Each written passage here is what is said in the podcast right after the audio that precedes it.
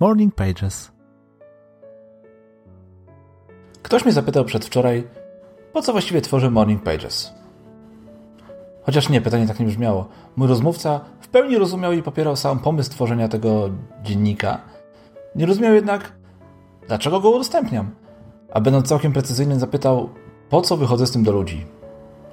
I tak dwa dni chodziłem z tym pytaniem, przypominając sobie motywacje, jakie mną kierowały, gdy tworzyłem pierwszą stronę oraz te, które skłoniły mnie do nagrania podcastu, wideo, a następnie wypuszczenia ich w świat. I muszę przyznać, że nazbierałem ich chyba całkiem sporo. Dlatego też zawrę je w tym właśnie jubileuszowym 50. odcinku Morning Pages. Zacznijmy od samego dziennika. Pomimo faktu, że mój dociekliwy rozmówca nie kwestionował samej idei prowadzenia dziennika, to przeanalizowałem sobie to, czym na początku były moje morning pages. A były przede wszystkim ćwiczeniem, które miało nauczyć mnie regularnego pisania. I ten cel zdecydowanie osiągnąłem. W końcu to już 50 raz. Choć tak naprawdę zanim zacząłem publikować dziennik na blogu, prowadziłem go też wcześniej, że tak powiem, w ukryciu, więc wpisów jest dużo więcej. I nie mam zamiaru na tym poprzestać. Mało tego, wyrobiłem sobie nawyk tej porannej czynności. Sprawiłem, że jest dla mnie ważna. Nauczyłem się organizować czas na takie codzienne zajęcie. Dla mnie to bardzo dużo. Kolejna sprawa to to, że od zawsze miałem problemy z regularnością przy prowadzeniu bloga czy nagrywaniu podcastu. Potrzebowałem nauczyć się systematyczności. Ten cel również został osiągnięty. Przeglądając moje wpisy w Morning Pages, zobaczyłem również, jak bardzo zmieniły się wpisy. Od takich, które pisałem tylko i wyłącznie dla siebie, zaczęły się również takie, które powstawały, ponieważ chciałem coś powiedzieć albo coś głośno przemyśleć. To również coś, co dla mnie jest bardzo ważne. Wyrabiam sobie tu powoli mój styl. Wszystko fajnie, ale znowu pytanie, dlaczego zacząłem publikować dziennik w sieci? Najpierw w formie podcastu, a później wideo. Oj, tu powodów jest też sporo. Po pierwsze, dla siebie. Po prostu chciałem nauczyć tworzenia się podcastów. Chciałem zacząć nagrywać, przełamać pewne swoje bariery. I wiesz co? To również mi się udało. Nauczyłem się. I wiem, że dzięki kontynuowaniu nagrań będę dalej się uczył i rozwijał. Gdy nagrywałem pierwszy odcinek tego podcastu, używałem całego małego studia z ramieniem do mikrofonu, pod filtrem, oczywiście samym mikrofonem, małym iPadem przypiętym do statywu, abym mógł łatwo odczytać tekst dziennika. Przygotowania do nagrania trwały godzinę.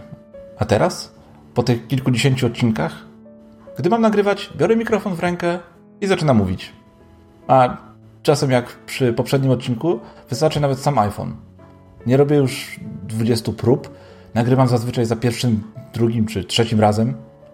To samo dotyczy wideo. Gdy tworzyłem pierwszy film, poustawiałem w pokoju statywy do iPadów, iPhone'a, mikrofonu. Mój dom znów zamienił się na krótką chwilę w studio nagrań. Teraz jest zupełnie inaczej. Potrzebuję tylko iPhone'a, może kijek do selfie i już. Dla mnie to ogromny postęp, na którym bardzo mi zależało. Kolejna rzecz jest taka, że zawsze chciałem jak najwięcej rzeczy robić na iPadzie. A nagrywanie i obróbka podcastów oraz wideo bardzo dobrze wpisują się w te moje hobby.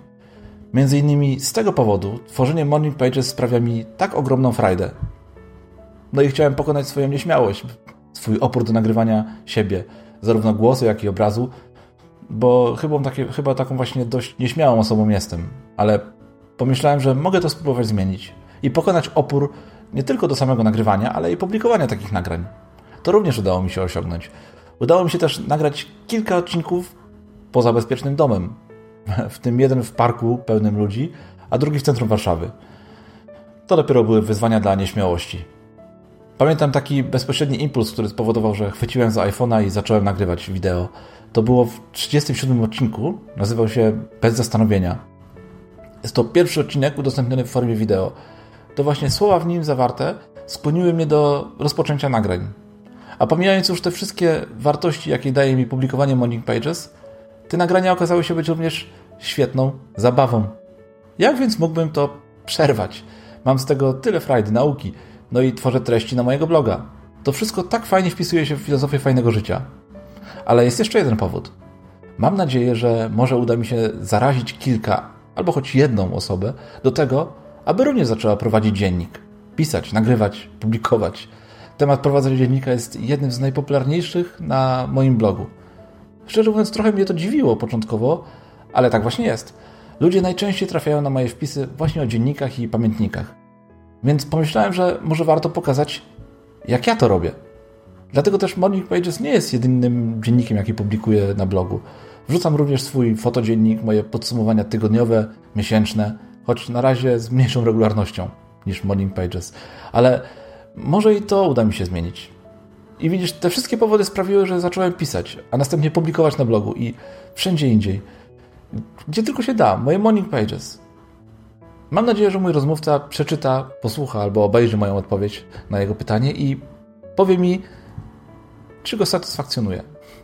Ja natomiast bardzo Ci dziękuję, rozmówco, ponieważ dzięki Twojemu pytaniu mogłem ponownie przemyśleć sobie sens nagrywania i publikacji mojego dziennika.